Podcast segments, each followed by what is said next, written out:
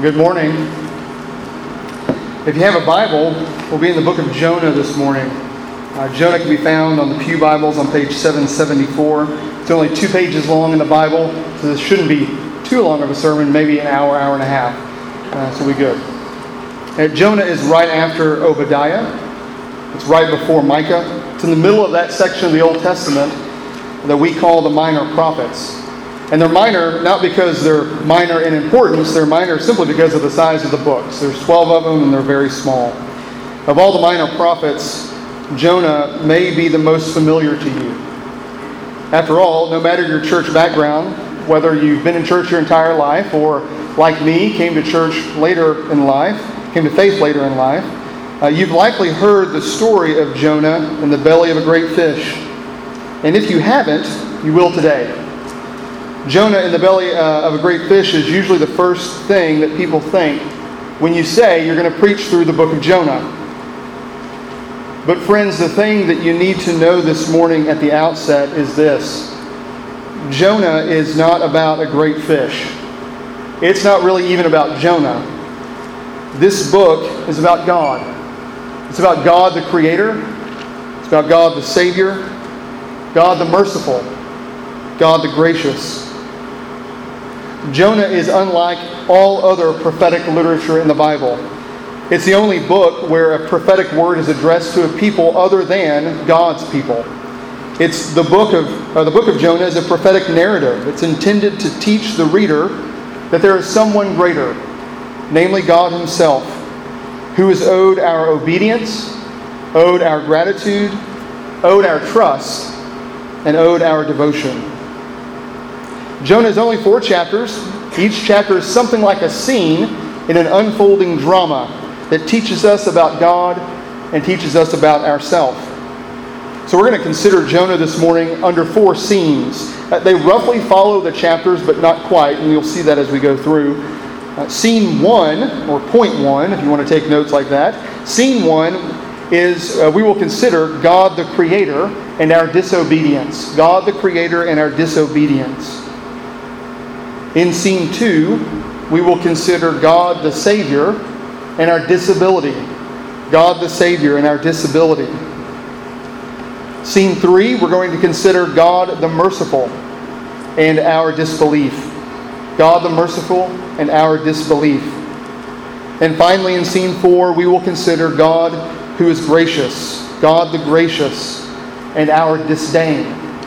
God the gracious and our disdain. And we're going to ask in each of these four scenes two questions. What does this teach us about God? And what does this teach us about ourselves? But before we get into the text this morning, I ask that you join me in prayer and ask God to be with us as we consider His Word. Let's pray.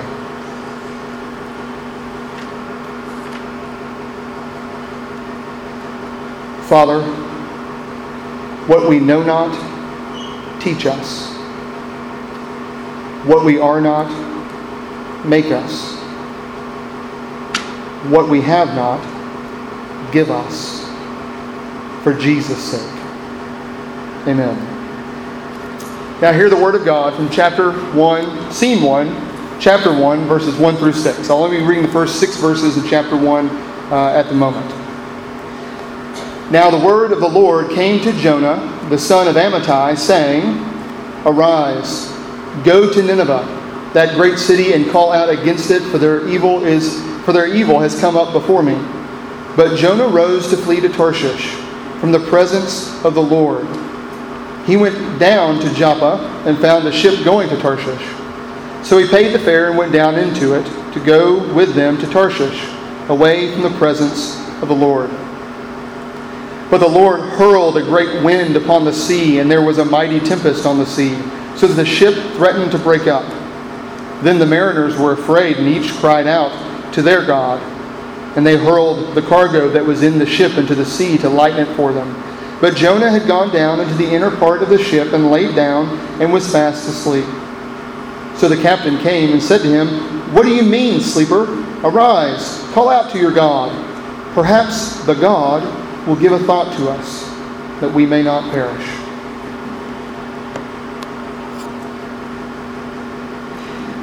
Jonah chapter 1 teaches us that God is the sovereign creator and we are disobedient creatures. God is the sovereign creator and we are disobedient creatures.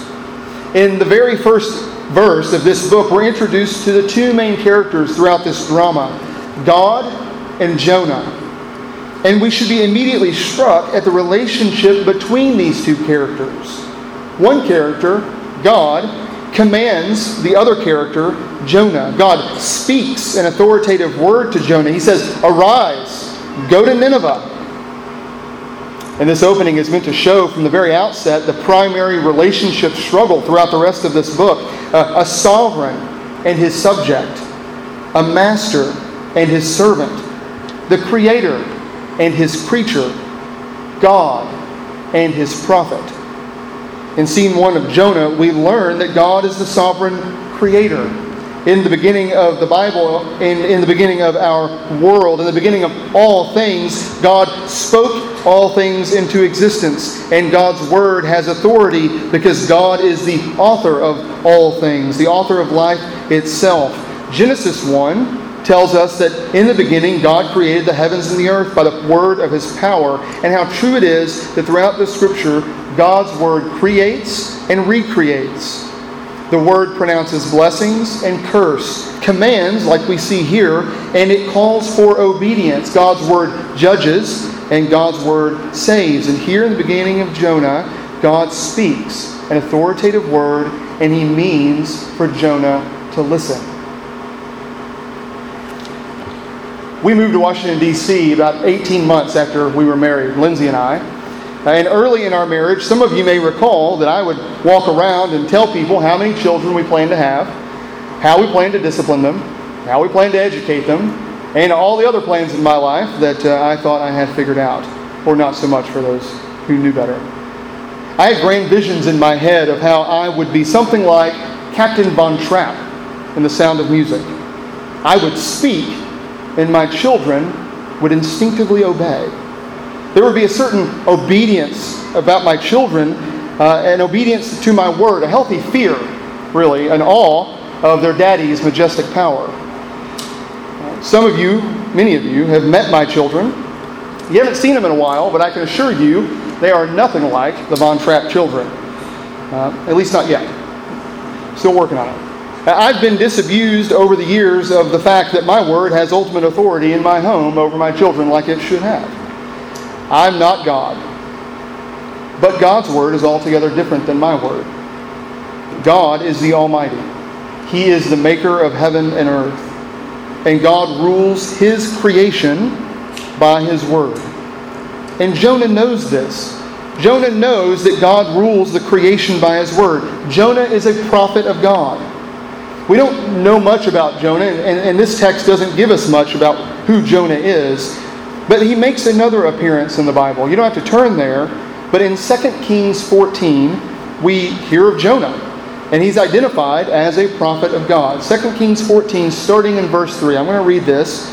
It says, In the 15th year of Amaziah, the son of Joash, king of Judah, Jeroboam, the son of Joash, king of Israel, began to reign in Samaria and he reigned 41 years. And he did what was evil in the sight of the Lord. He did not depart from all the sins of Jeroboam the son of Nebat, which he made Israel to sin. He restored the border of Israel from Lebo Hamath as far as the sea of the Arabah, according to the word of the Lord, the God of Israel, which he spoke by his servant Jonah, the son of Amittai the prophet, who was from Gath Hepher. Jonah was a prophet of God. He had access to the heavenly throne room of God, where the word of the Lord would come to him in a special way. He knew better than most that the word of God rules the creation, that the word accomplishes all that God intends. Friends, the good news is that God still rules the world by his word today. The Apostle John wrote 800 years after Jonah that in the beginning was the Word, and the Word was with God, and the Word was God. God's Word is, in fact, the second person of the Trinity, the Lord Jesus Christ. And He, Jesus, is the radiance of the glory of God the Father, the exact imprint of His nature. And when the Word of the Lord came to Jonah, it was God the Father speaking through God the Son in the power of God the Holy Spirit. And the writer of Hebrews tells us that in Jesus Christ, God upholds the universe by the word of his power. And so it is today. God rules the world by his word, by Jesus Christ. God's word is the Lord Jesus Christ, but God's written word is the Bible. As the Lord Jesus sits enthroned at the right hand of the Father, God speaks to us today through his Spirit in his written word, the Bible. This church's statement of faith sums it up well when it says, The Holy Bible was written by men divinely inspired and is a perfect treasure of heavenly instruction. It has God for its author, salvation for its end, and truth without any mixture of error for its matter. That it reveals the principles by which God will judge us, and therefore is and shall remain to the end of the world the true center of Christian union. Friends, we need no new prophetic word from God. We have God's perfect, all sufficient word in the Bible. God has spoken to us with the same clarity with which he speaks to Jonah in verses 1 and 2. And so, what is Jonah's response to the word of the Lord? We read in verse 3 Jonah rose to flee to Tarshish from the presence of the Lord. Jonah's response to God's word is to disobey God's word. And he didn't just disobey a little bit. It, it may be lost on us the directional wordplay going on in the text. Jonah is in Israel. Nineveh is about 500 miles northeast of Israel in modern day uh, Assyria, about 200 miles north of present day Baghdad, maybe, maybe Mosul in Iraq. That's roughly where it is. When, when Jonah flees from Israel, he's supposed to go here. When he flees from Israel, he goes 2,000 miles northwest of Israel, likely to modern day Spain, across the Mediterranean Sea. Jonah doesn't just disobey God's word, he runs headlong in the opposite direction of God's command. The directional wordplay may be lost on us today, but the irony should not be lost on us. This prophet of the Lord, who stood in the presence of God, who spoke the word of God, he runs away in an effort to run away from the presence of the Lord. This prophet, who surely knew by heart that Davidic Psalm 139 Where can I go from your spirit? Where can I flee from your presence? If I go up to the heavens, you are there. If I make my bed in the depths, you are there. If I rise on the wings of the dawn, if I settle on the far side of the sea, even Tarshish, even there your hand will guide me. And God does just that. He guides Jonah, even in the midst of his foolish rebellion as he sets off for Tarshish. And so the rest of chapter 1 is pregnant with the reality that in the midst of Jonah's rebellion, God is still in control. God rules the creation by His Word, and He rules the creation through His providence. In verse 4, the Lord hurled a great wind upon the sea. Jonah may not obey God's commands, but God can make the wind do His bidding, and the wind caused the sea to rage, striking fear in the sailors. But Jonah, presumptuous as ever, and fast asleep, disregarded God's providential storm. Verse 7, which I haven't read, but you can read this afternoon, verse 7 is meant to remind us of Proverbs 16:33 that the lot is cast into the lap, but every decision is of the Lord. And the Lord made the lot fall on Jonah. Even in Jonah's disobedience and disregard of God, God makes the lot fall to him. Friends, just because you disregard God's word does not mean you have fled from God's rule. You may stop your ears to the word of God, but you cannot remove yourself from the presence of God. Jonah teaches us that we cannot flee God's presence, and this scene teaches us that our disobedience is met by God's judgment. Verse 11, we read, Then they said to him, What shall we do to you that the sea may quiet down for us? For the sea grew more and more tempestuous. Jonah said to them, Pick me up, hurl me into the sea then the sea will quiet down for you, for I know it is because of me that this great tempest has come upon you. In the middle of the storm of God's judgment, Jonah confesses that the judgment is right. It is because of his disobedience that this judgment has come upon them. And friends, this is the end of all disobedience to God judgment. Because God is just, he must punish sin. And so here the book of Jonah teaches us that disobedience to God results in judgment from God. And so scene in, scene one ends with an air of fear and anticipation. The pagan sailors seem to understand God's judgment, and it causes them to fear the Lord greatly, the text says. But what becomes of Jonah as he's hurled into the sea? Is Jonah lost forever in God's judgment? Well, scene 2 dawns in chapter 1, verse 17. In chapter 1, verse 17, we're reminded of God's sovereignty over his creation, but it's a different scene, and you'll see why in just a minute. Verse 17 The Lord appointed a great fish to swallow up Jonah. And Jonah was in the belly of the fish three days and three nights. In the Hebrew text, uh, verse 17 fits better with uh, verse 1 of chapter 2. We've just kind of drawn that line differently in our English Bibles. That's why I included it in scene 2, is because this story of what happens to Jonah fits well with what we read in chapter 2. I, I want to go ahead and address the 800 pound great fish in the room yes, I believe that a great fish swallowed the prophet Jonah, just as the text says. The New Testament cites this event as an historical event. It's presented here to us as an historical event. It may not be easily explained, but friends, we can trust God's word. It is His world. He can do what He wishes with it.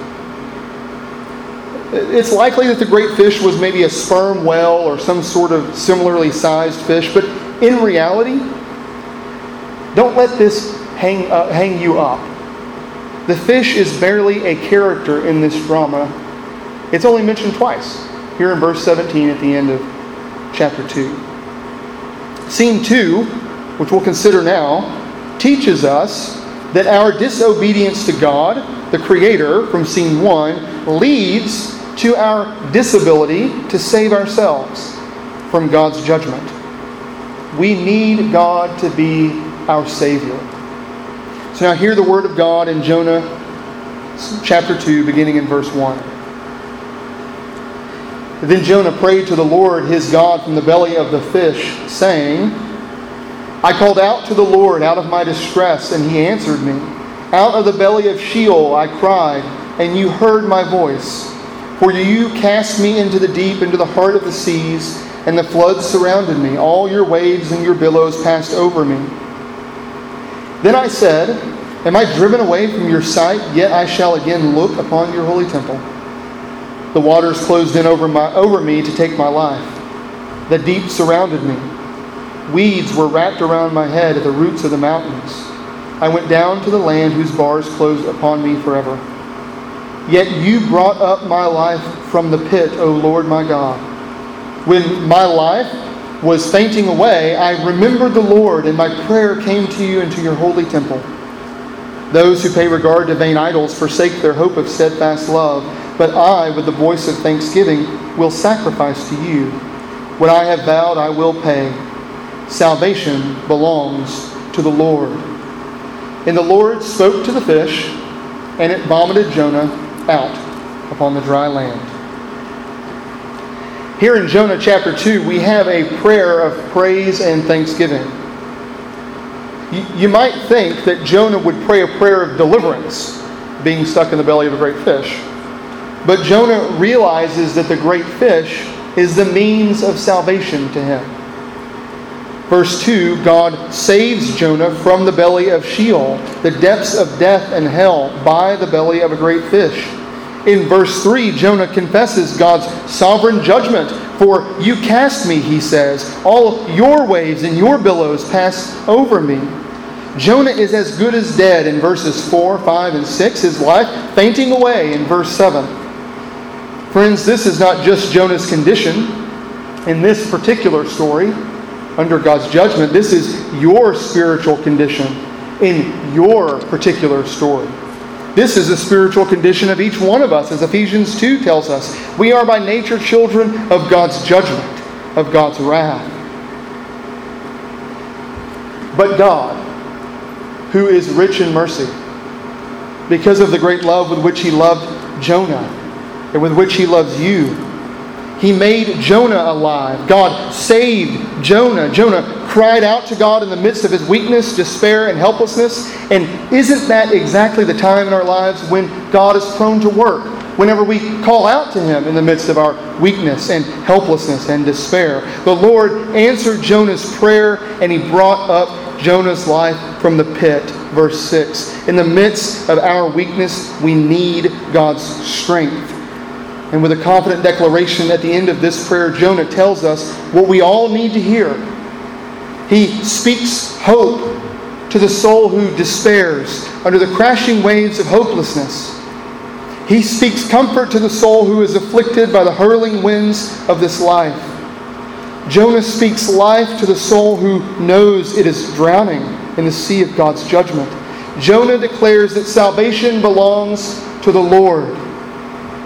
And friends, we need salvation to belong to the Lord because if salvation belonged to you or to me, we would be in the belly of Sheol, in the depths of hell. Our life would faint away unless salvation belongs to the Lord. But as it is, God plans and God accomplishes and God applies the work of our salvation. Christian, what gratitude we owe to God our Savior. Know that the Lord is our God. It is He who made us. He is our salvation, and Christian, we are His. Come, Christians, join to sing Hallelujah, Amen. Loud praise to Christ our King. Hallelujah, Amen. Salvation belongs to the Lord.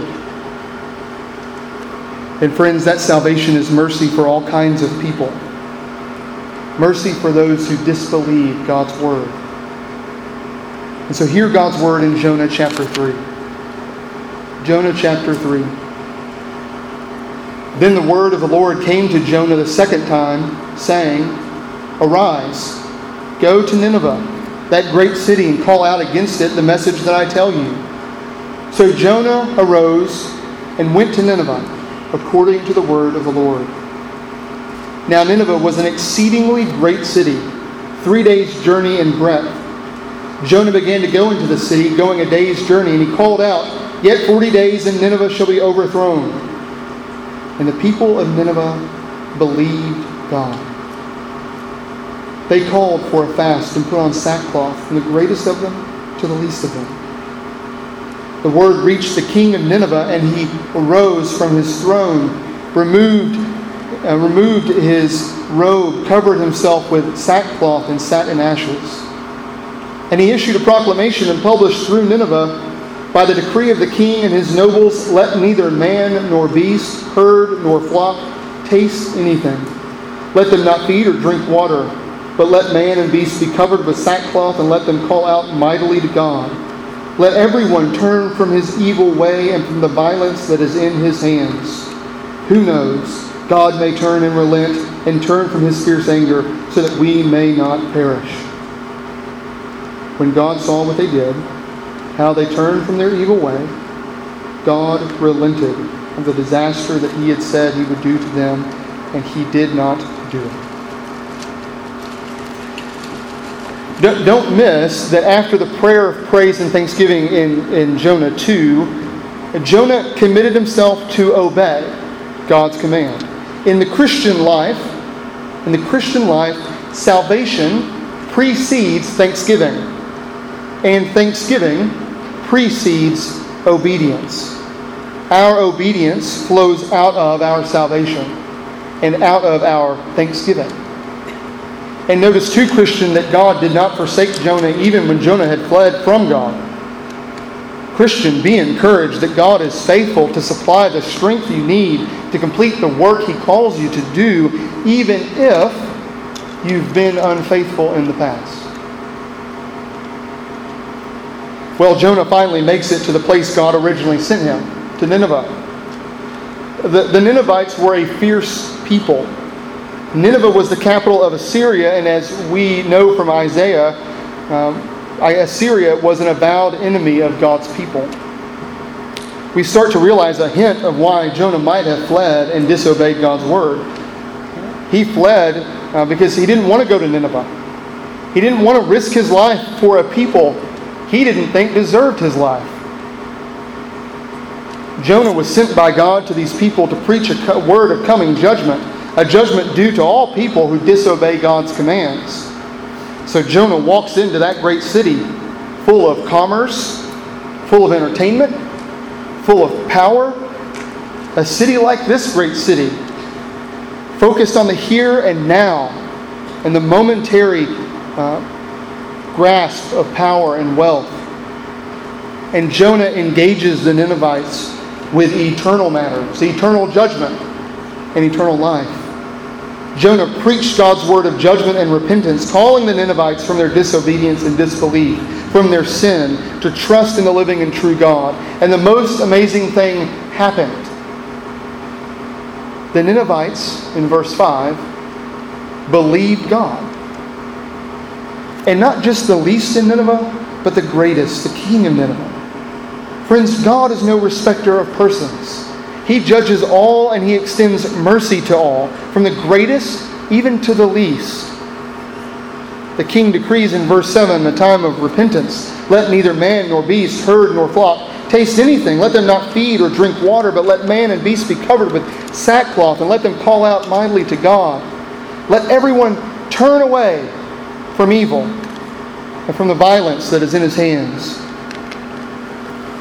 Friends, if you're here this morning and you're not a Christian, hear the call of repentance even today. For my Christian friends, hear the call of repentance even today. Turn away from sin. Turn from disbelief in and disobedience to the sovereign Creator. Turn to God who will save you from judgment, just like He did Jonah. God the Son, Jesus Christ, came into the world to save you. Believe on Him. What mercy is given to these Ninevites, and what mercy is available to you. Brothers and sisters in Christ, be encouraged in, by Jonah 3 in your evangelism. Notice that the preached word of God brought belief in the Ninevites from disbelief. It produced repentance in them. So, friends, brothers, and sisters, be faithful in your evangelism. Trust God to exercise mercy just like He did over you and over the Ninevites. This God of mercy is due our believing hearts, He's due our faith, He's due our trust. And so we've seen that God is the sovereign creator and He's due our obedience. We've seen that God is the sovereign Savior and He's due our gratitude. We've seen that God is merciful and He's due our trust. And lastly, in scene 4, Jonah chapter 4, we learn that God is gracious and He's due our full devotion.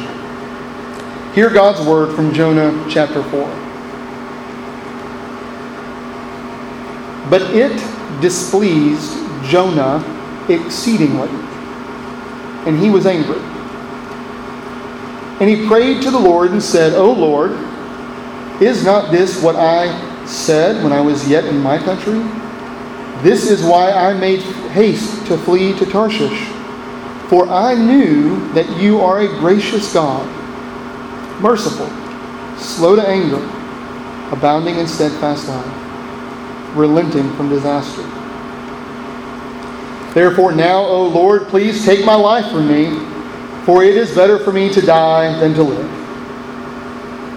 And the Lord said, Do you do well to be angry? Jonah went out of the city and sat to the east of the city and made a booth for himself there. He sat under it in the shade till he should till he should see what would become of the city. Now the Lord God appointed a plant and made it come up over Jonah, that it might be a shade over his head, to save him from his discomfort. So Jonah was exceedingly glad because of the plant. But when dawn came up the next day, God appointed a worm that attacked the plant, so that it withered. When the sun rose, God appointed a scorching east wind, and the sun beat down on the head of Jonah, so that he was faint. And he asked that he might die, and said, It is better for me to die than to live. But God said to Jonah, Do you do well to be angry for the plant? And Jonah said, Yes, I do well to be angry, angry enough to die.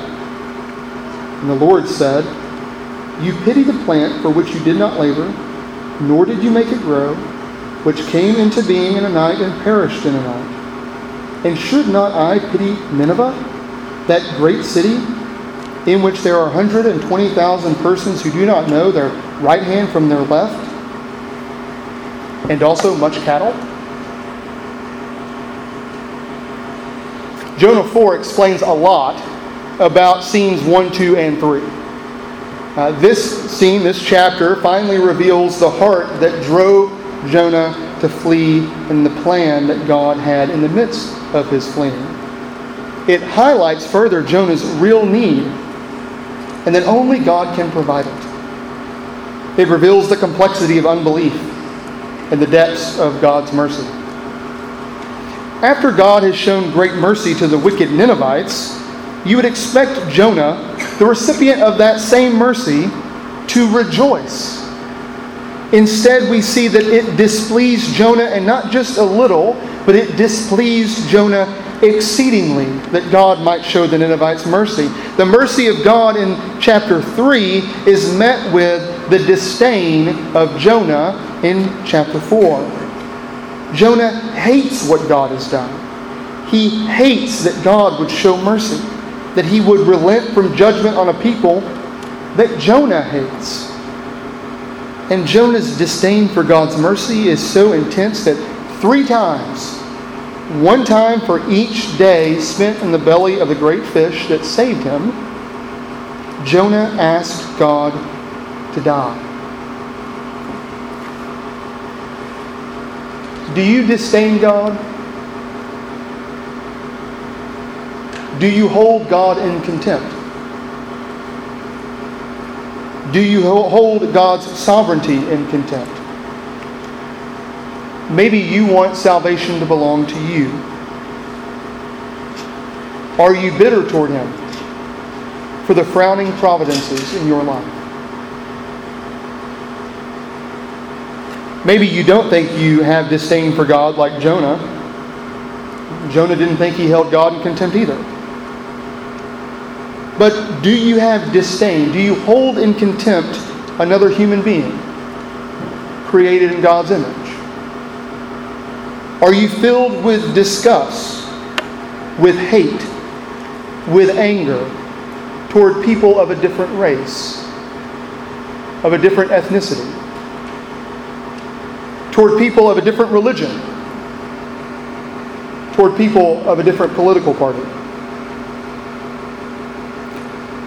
Friends, disdain for God's image bearers is disdain for God.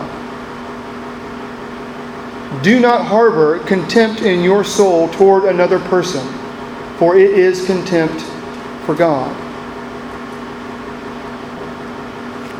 We see here the remedy for disdain toward God is to devote yourself to the grace of God. God's response to Jonah's disdain is grace. It's been grace throughout this entire drama. It's all of grace. Coming to Jonah in word, pursuing Jonah as he fled, saving Jonah through judgment, coming to Jonah again in word, using Jonah's preaching as a conduit of his mercy. In it all, God is as Jonah says he is in verse 3 a gracious God, merciful, slow to anger, abounding in steadfast love relenting from disaster. And in these last seven verses of this book, we see God teaching Jonah and teaching us just that. God gives him a shade that he didn't work for, that he didn't deserve, and therein lies a mini parable. Here, God asks Jonah, Should I not pity Nineveh? Should I not be gracious to these people who do not know their right from their left or who have no moral sense of clarity? Maybe, uh, should I not pity the people who, uh, who cut you off on the highway? Should I not pity your child who's throwing a fit? Should I not pity the person of a different color who maybe has spit in your face, torn down your statue? Should I not show pity to that person who is lost and under my judgment? And this rhetorical question from God at the end of this book is meant to leave us saying, Yes. Yes, as you've shown pity to Nineveh, as you've shown pity to Jonah, as you've shown pity to all of these people, God, yes, pity Nineveh. Pity us. Yes, God, show pity. But the rhetorical question was answered for us, actually, in, in the Gospel of Matthew, chapter 12. Gospel of Matthew, chapter 12, Jesus Christ stood before Pharisees who demanded a sign from him. And Jesus said this He said, An evil and adulterous generation seeks for a sign, but no sign will be given to it except the sign of the prophet Jonah. For just as Jonah was three days and three nights in the belly of the great fish, so will the Son of Man be three days and three nights in the heart of the earth. The men of Nineveh will rise up at the judgment with this generation and condemn it, for they repented at the preaching of Jonah. And behold, someone greater than Jonah has come. Friends, someone greater than Jonah has come, the Lord Jesus Christ. Jesus Christ obeyed all of God's commands. He came when the Father said go.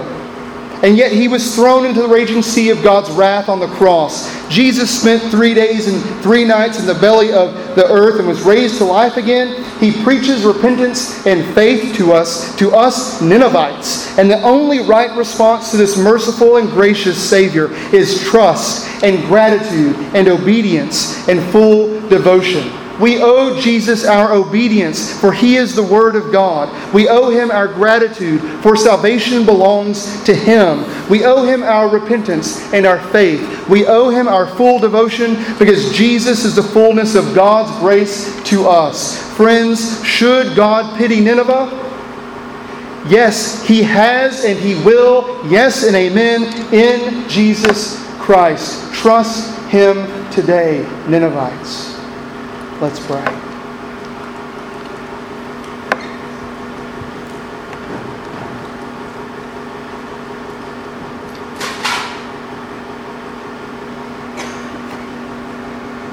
Oh God, our Father, we confess that you are the creator of everyone and everything.